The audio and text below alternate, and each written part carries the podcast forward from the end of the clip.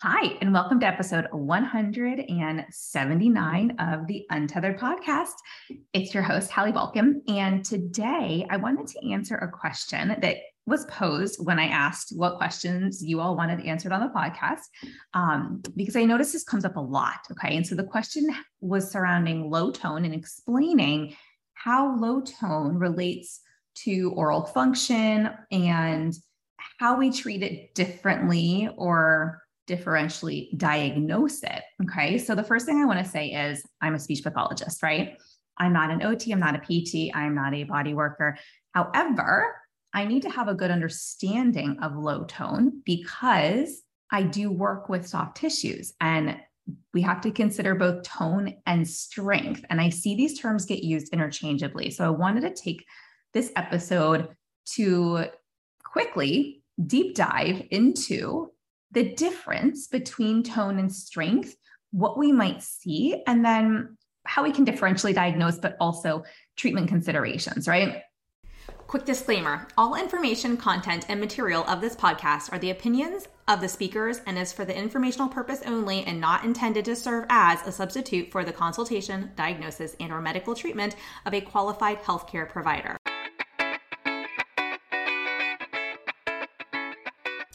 Welcome to the Untethered Podcast. I am your host, Hallie Balkin. I'm a certified orofacial myologist, feeding specialist, and mentor. This podcast is all about getting your questions answered and collaborating with colleagues to bring you the most up to date information in the orofacial myofunctional therapy, tethered oral tissue, and airway space. I challenge you to keep an open mind and join my mission to get this information out to the masses. Let's get started. Let's first diagnose or not diagnose, sorry, let's define the difference between the two. Um, and the other thing I want to do is a little plug for the free training that's coming up because this always comes up during my free training as well. I am doing the five days of screening your first pediatric feeding patient. Um, this will be the ninth time we've run it since 2020, and we only do it three times per year. It's coming up September 12th through, I want to say Friday the 16th. Um, it's a five day training. It's about an hour a day. First day is recorded. The days two through five are live on Zoom, and recordings will be available for about a week after that. And then we take them down and it gets put into the course for anybody who joins the course. So I share that because I've been getting a lot of questions also about when is your next free training? My next free training is September 12th, 2022. Um, go to feedthepeds.com backslash training to learn more about that. Okay. And you can always email us with questions at support at feedthepeds.com as well. So, muscle tone and strength. All right. Muscle tone is the amount of tension, okay, or resistance to movement in our muscles. Um, another way of explaining that might be the amount of tension that's present when our muscles are relaxed, right? As well as the ability of our muscles to sustain a contraction. Okay. This is different because muscle strength is typically that contraction in muscles while you're doing a physical activity or your your muscles power okay? And so i've heard individuals say that like in lower tone children for example i work a lot in pediatrics um, we might see it as the muscles appearing a little droopy, or sometimes the muscles might feel or look a little more squishy. Um, they're lower tone, there's lower tonicity to them. Uh, they might have, or what we call hypotonia. Um, and they might also have more mobility in their joints. Okay. And that's not true of everybody, but that may be present. Now, I, for example, am a low tone individual. Um, I have hypermobility in some of my joints. I have been diagnosed by some as having uh, EDS.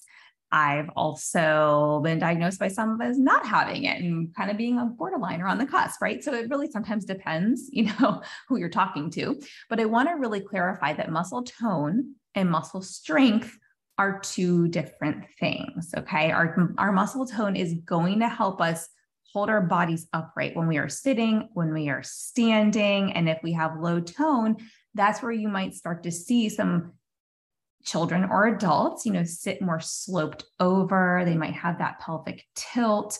Um, now, this can be related to other things going on throughout the body as well, but we have to consider tone because if we have low tone, then it's going to become that much more important that we focus on strength, for example, because strength and focusing on that in our therapy can help to compensate for a low tone and help individuals persist through activities of daily living.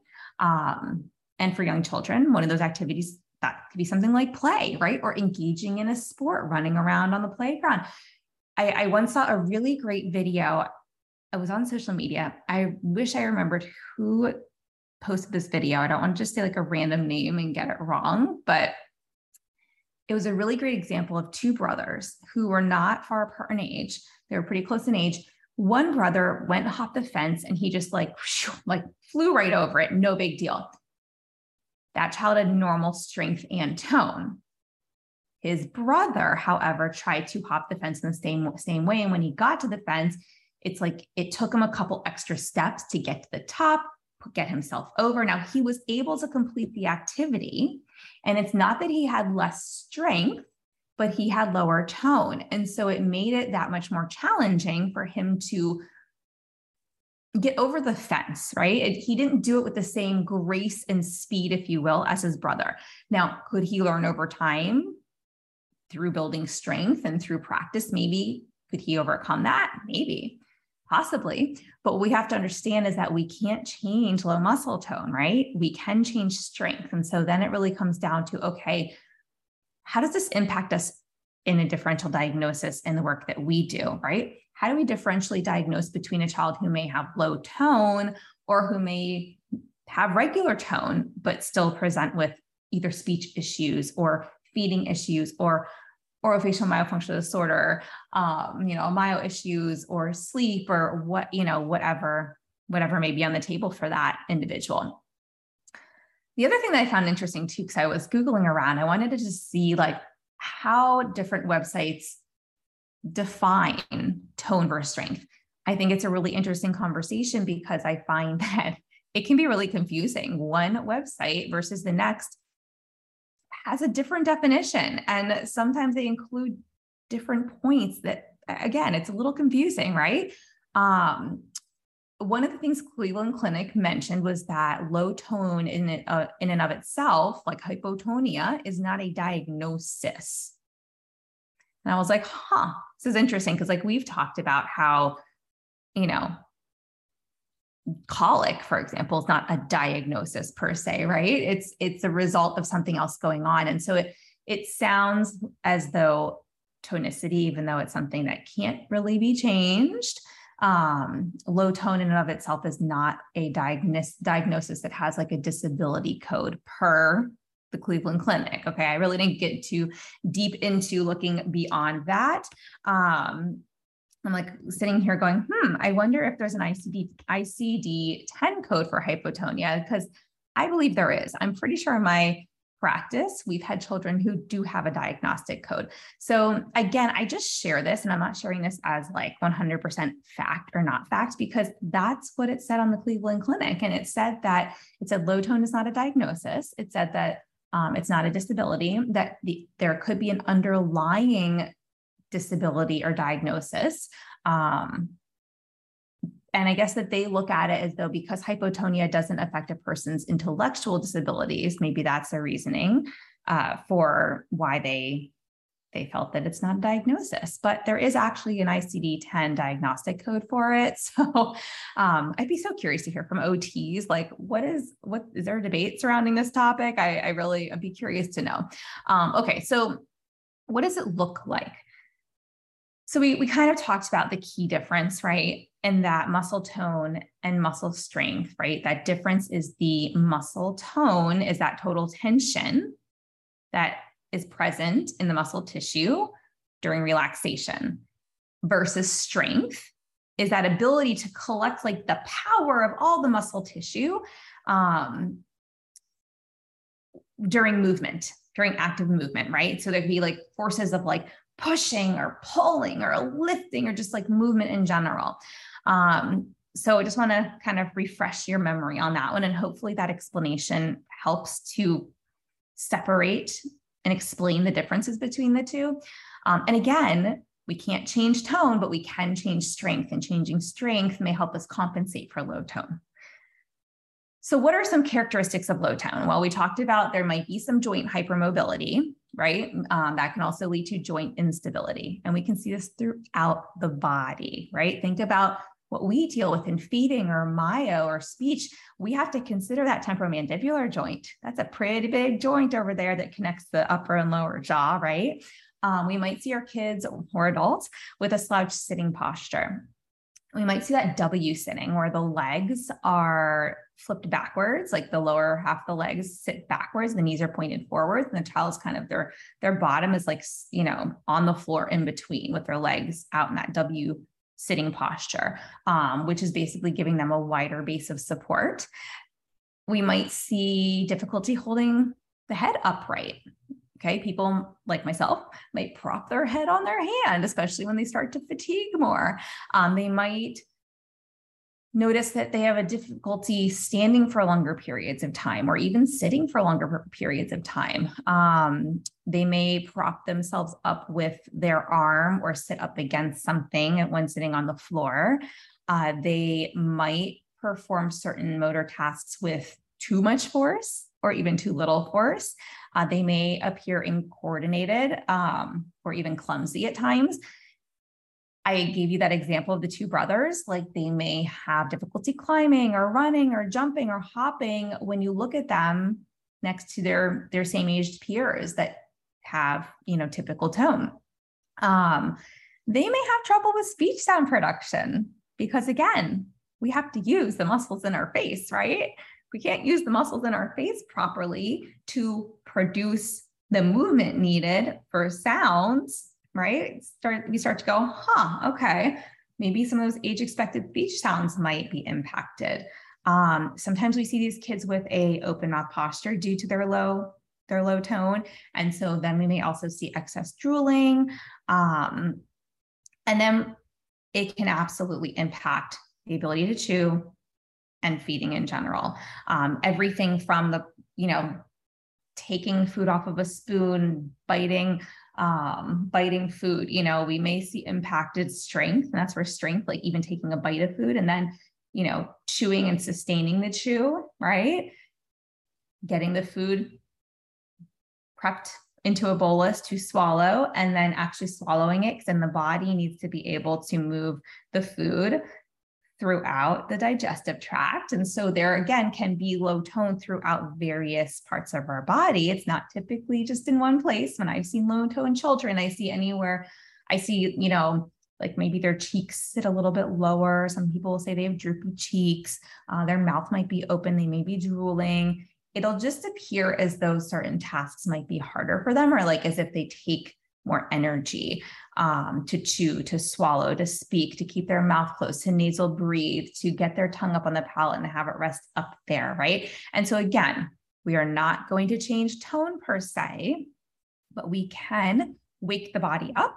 We can bring attention to an area that we want to work on in therapy, and we can absolutely build strength as a compensatory method to help an individual have more energy to produce the tasks that they need to on a daily basis. So again, what what can we do, right? Well, as far as ways to improve strength, you know, and, and let me go back for a second because there was a question of how do we differentially diagnose? Is it possible that somebody with an open mouth posture who's drooling, who struggles with some, some of these things I mentioned, is it possible that they have normal tone and they've reduced strength, or they have normal tone and it's just a habit because let's say they had a cold, they started mouth breathing, and now they've been mouth breathing for six months when they used to nasal breathe, or maybe they were just, they were born with their mouth open. Sure. We may see children with, and I haven't looked into the research. I don't know if it exists to be completely honest, but I haven't looked to see if there's research between tethered oral tissues and low tone specifically without anything else, you know, in the mix. Um, I'm like, as I go to Google Scholar, and like I know many of you will do this too as I'm talking, but the point is, I'd be so curious to see are the individuals who are epigenetically have more of these tethered oral tissues presenting, are they also individuals who present with low tone, right? Is there a higher correlation? And again, I'm not saying there is. I'm just throwing it out there. If somebody wants to do research on this, by all means, you know, tongue tie and low tone um, or hypotonia, I'm, I'm over here looking it up as we speak. Um, there is more coming out on tethered oral tissue, specifically tongue tie as well.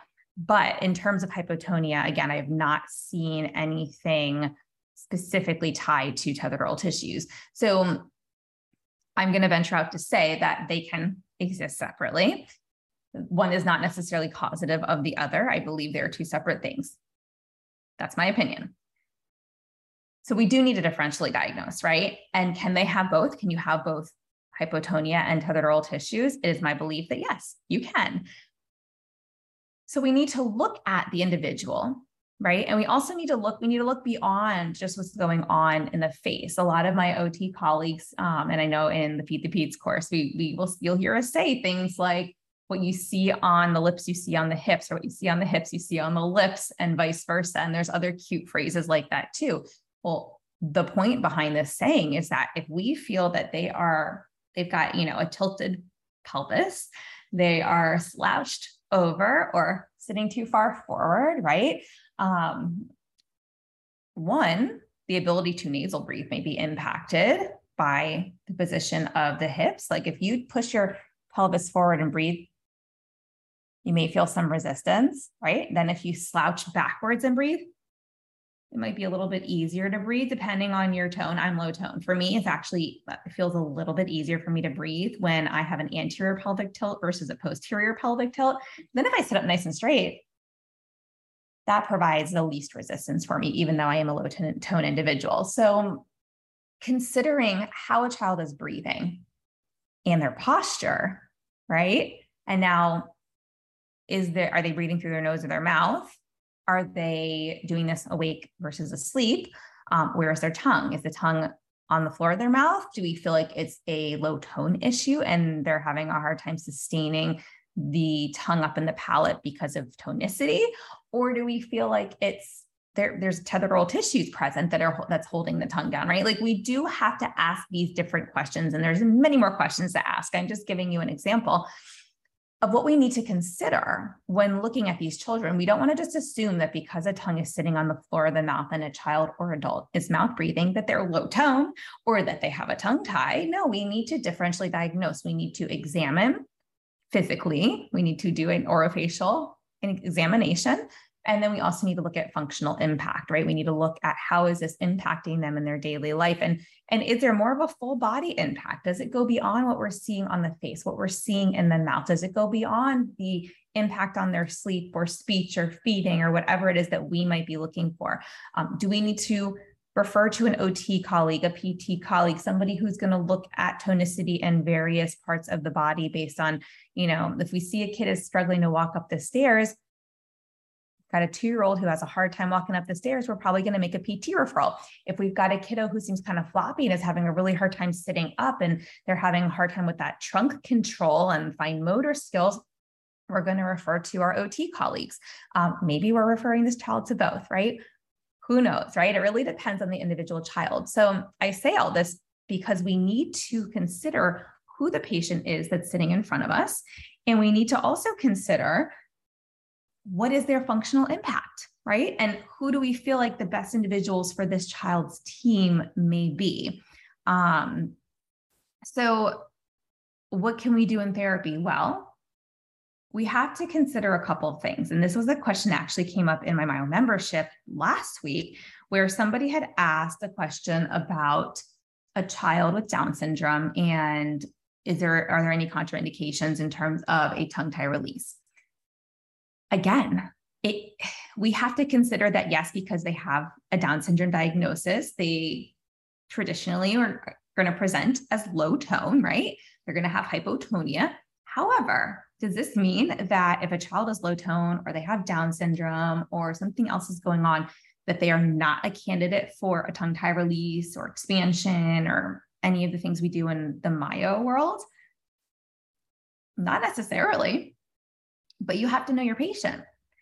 does that child have the cognitive ability to participate if their cognition is at a certain level, if they have at least the cognition of a four year old, right? And I'm not talking about chronological age, I'm talking about cognitive ability, two very different things. And they can follow directions, or maybe they're really good at imitating in the mirror, right? And they'll copy anything you do. Um, even at a younger age, right? Even I've worked with children. I, I, had this one little guy that I worked with who had Down syndrome. Um, we worked together when he was in he was two, and he was able to copy and imitate everything I did in the mirror. He like he was my little tongue click friend, um, clicking away with his tongue, absolutely amazing. And it was really cool because we were able to prep him actually easier than his brother, who also had um, some low tone and a sensory processing disorder. He was more quickly prepped for a tongue tie release. And I had no concerns that the tongue would fall back and block his airway following a release, which is typically what the concern is. And this was the question that was asked last week in my group. You know, they said, well, I was told that we don't release children um, with Down syndrome because, you know, they're low tone and then the tongue is going to fall back in the airway when they're sleeping. They're not going to be able to keep their tongue up in the palate.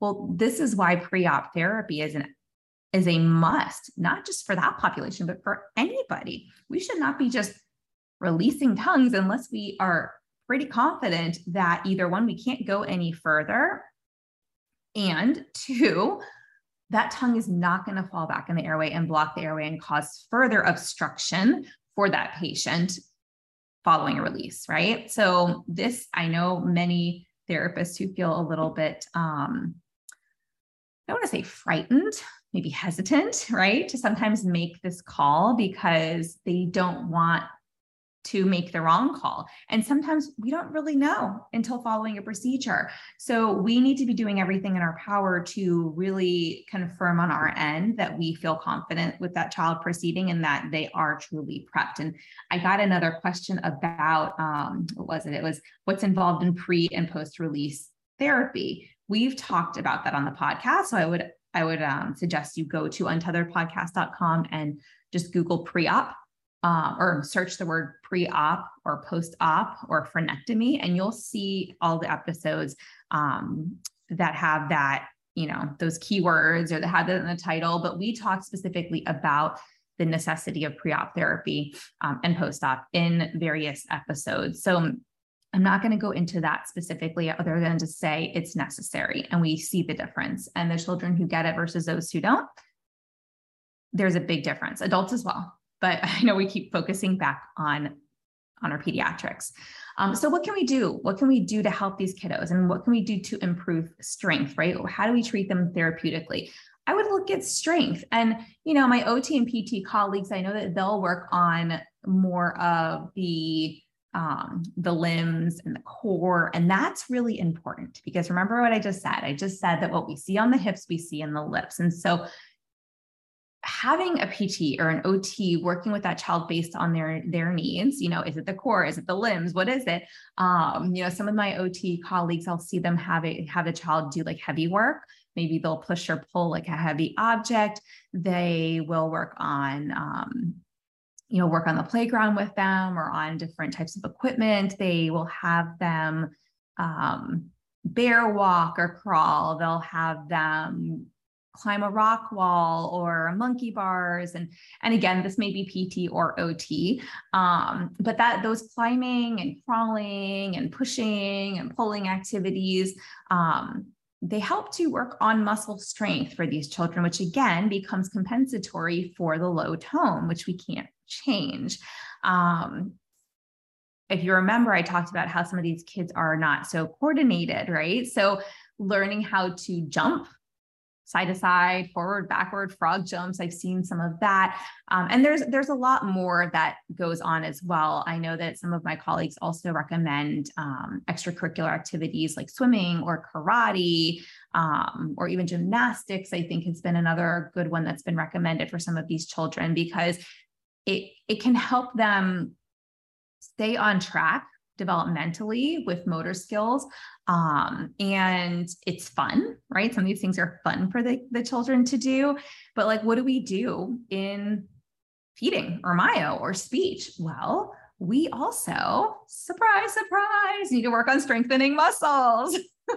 and there is such a big discussion on this topic. And almost it seems like a 50 50 split in the speech pathology industry, which is it's comical to me. It's comical that in every other industry, it is well accepted and appreciated and understood that you need to build strength, right, in order to help children who have low tone.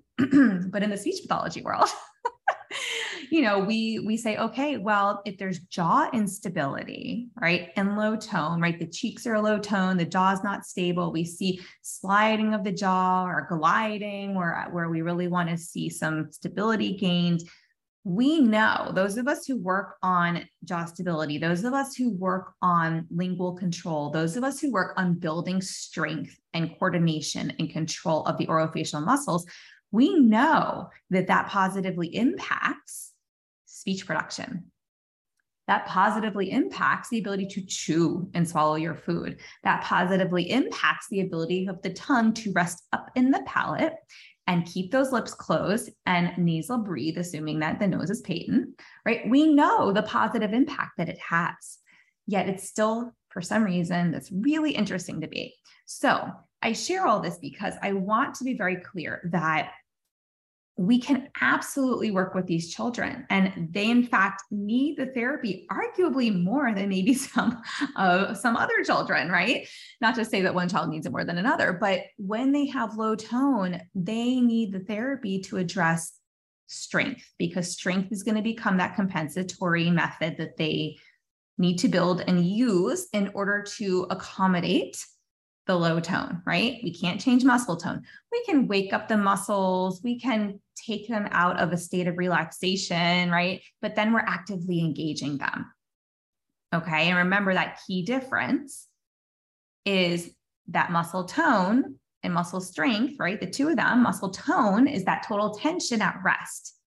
That's a total tension that's collected in the muscle tissue of the child at rest during relaxation, right? Versus muscle strength is that collected power of the muscle tissue that that appears when we engage it, when we are active, when we push, we pull, we lift, right? And we move the body. Okay. So we need to remember, and I will tell you as I've been sitting here recording this for, oh, I don't know if it's been 30 minutes yet, I am getting fatigued my core is more slouched over than when we started. And if you watch my videos, okay, now I know you're all going to go and watch the clips on, on Instagram. If you go look at my video clips on Instagram, you will notice that I have a tendency to lean into the computer. One, it's it's just how I engage sometimes when I'm talking to individuals um, and when I get really into what I'm doing. But two, it's my low muscle tone in my stomach that I sit, I sit forward in my chair. So I have a X chair, which is specifically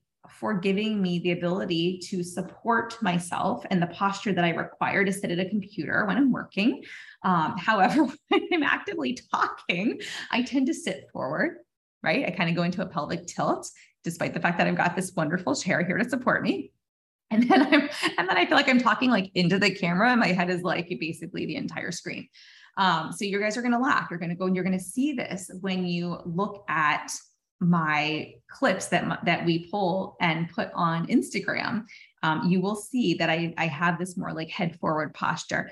And I will tell you, it's not airway for me when I'm recording these things because that's not how I always sit. Um, I do sit with poor posture and I do need to remember to like stand up straight, keep my shoulders up. Like I do have to physically work on that and build core strength to make up for the low tone right? But it has not impacted my intelligence, my cognition. It has not impacted my ability to be successful in life. Um, it's made some things more challenging. Like I'm not very good at sports and really don't have much of an interest because I feel like I've always had to exert that much more energy um, over others. But I did gymnastics when I was younger and I loved it because it was a supportive thing for me. Um, now I didn't get all crazy, you know, and go like competitive and all that fun stuff, but this is the type of thing where we have to look at what activities are what activities will best support the patient or the child sitting in front of us, right? What can we do to help build strength to make up for that low tone, right? These children are not to be written off or adults. Hi, I'm adult. I have low tone and hypermobility in my joints. We need to consider, though, that if they have hypermobility, if they have low tone, their therapy may look a little different, or we may need to consider okay, what else do we need to do for this patient that maybe we didn't need to do for the other one that didn't have low tone, right? Does it mean that we don't work with them? No, it doesn't mean that. But it, but we should be looking at every patient and their response to screening, assessment, intervention, right? Therapy. How do they respond? And if something is not working, what can we as therapists change to help them achieve the end goal? This is where therapy becomes a combination of art and science because we have to get really, really comfortable with moving away from what we've learned and what we understand to be true to trying different things and saying, hey, you know what? Um, I might have learned that this exercise is really helpful for lateralizing the tongue, but this patient's really struggling. So, what else can I try to see if I can help this patient learn the motor movement and then see if I can fade that and if they can sustain it themselves?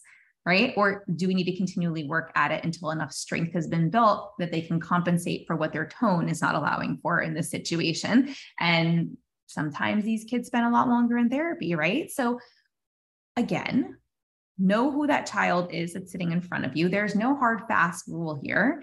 Um, we don't ignore these kids or write them off for tongue tie releases or myotherapy or feeding therapy. No, in fact, these are the patients that we need to pay greater attention to, that we need to be willing to mix things up a bit so that we can help them build strength, compensate better um, for what their tone is not doing for them. Right. So I hope that that's helpful. And I hope that really lays the groundwork and the understanding of the difference between muscle tone and muscle strength.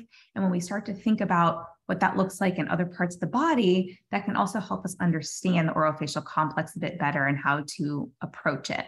Um, if you guys have ongoing questions about tone versus strength, let me know. This is this is basically the level of understanding that I have. So I'll be happy to pass it along to one of our OTs on the team um, to help them explain a little bit better because again i'm an slp and my my greatest understanding really comes from seeing what my colleagues are doing full body um, but also you know is limited to what i do in the oral facial complex really from my i feel like the neck up okay? Um, so i hope this was helpful I will see you all on the next episode. As always, if you have questions you want answered on the podcast, submit them to support at feedthepeds.com. We will have some more guests coming up on the podcast this fall after we wrap up our little mini series here on some very specific topics that you all have been asking about. And we look forward to chatting with you on future episodes. Thanks for listening to this podcast. If you want to hear more of these Myo, TOTS, airway, and feeding related episodes, be sure to leave a review on Apple Podcasts or pledge a small amount on patreon.com forward slash the untethered podcast. If you found value, others you know in this space will too. So be sure to share this episode on your social media platforms and join us over on Facebook, on my Facebook page at Hallie Bulkin Biz, on Instagram at, at Hallie Bulkin, and you can head over to the untetheredpodcast.com to grab a copy copy of the show notes, um, where you can also subscribe to be kept up to date on the latest podcast episodes.